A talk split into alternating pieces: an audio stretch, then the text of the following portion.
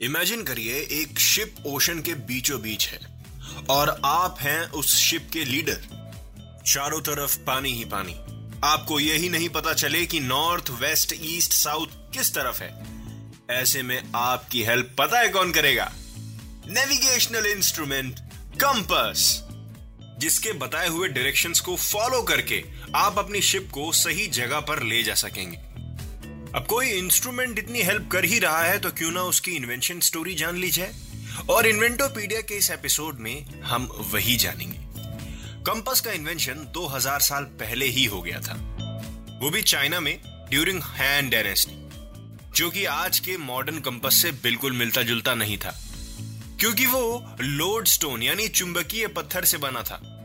Simple शब्दों में उसे मैग्नेटाइज्ड स्टोन कहा जाता है और इसका नाम रखा गया साउथ पॉइंट फिशिंग। और आपको जान के हैरानी होगी कि शुरुआत में उसको नेविगेशनल पर्पस से यूज़ नहीं किया जाता था। It was use for divination यानी फ्यूचर की नॉलेज को जानने के लिए या फिर किसी अनजान इंसान के बारे में जानने के लिए by some supernatural means it was use for fortune telling geomancy and sometimes इसको कोई प्रेशियस जेम को खोजने के लिए भी यूज़ किया जाता था। लेकिन कुछ टाइम बाद चाइना की सॉन्ग डायनेस्टी में लोगों ने डिस्कवर किया कि इसे नेविगेशनल पर्पस से भी यूज़ किया जा सकता है।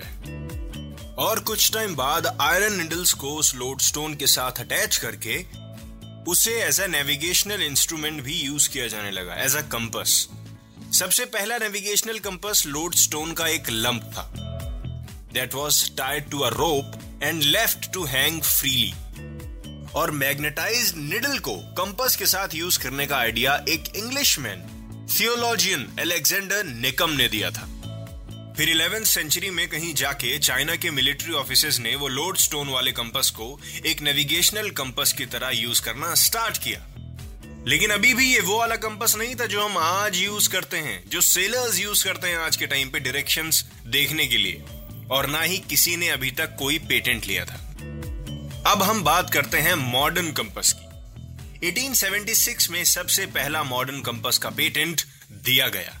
किनको दिया गया? सर विलियम थॉम्पसन को। उन्हीं को इन्वेंटर माना जाता है मॉडर्न कंपास का।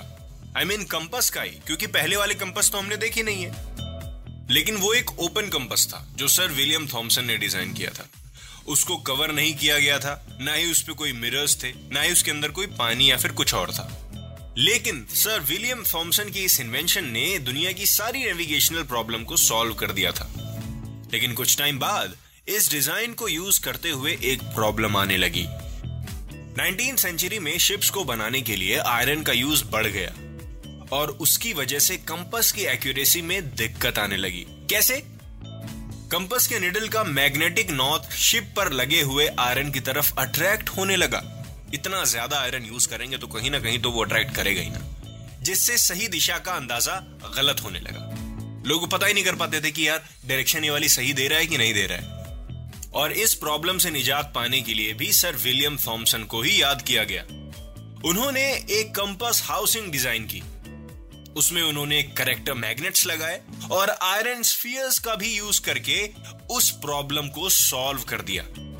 अब आप शिप्स पे जाए, जितना मर्ज़ी लोहा लगा लो, लेकिन ये डायरेक्शन देगा अर्थ के हिसाब से।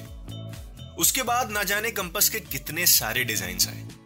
लेकिन उनका जो बेसिक कॉन्सेप्ट था, वो सर विलियम थॉमसन का ही था। सोचिए, एक बार इन्वेंट की हुई चीज़ का कॉन्सेप्ट हमेशा यूज़ हुआ। आपको पता है, सबसे पहले कंपस के बनने से 900 साल पहले से ही लोगों को मैग्नेट के बारे में पता था। वो जानते थे, लेकिन उसका इफ़ेक्टिव यूज़ लोगों को बाद में पता चला। इसीलिए कहते हैं कि आवश्यकता ही आविष्कार की जननी है।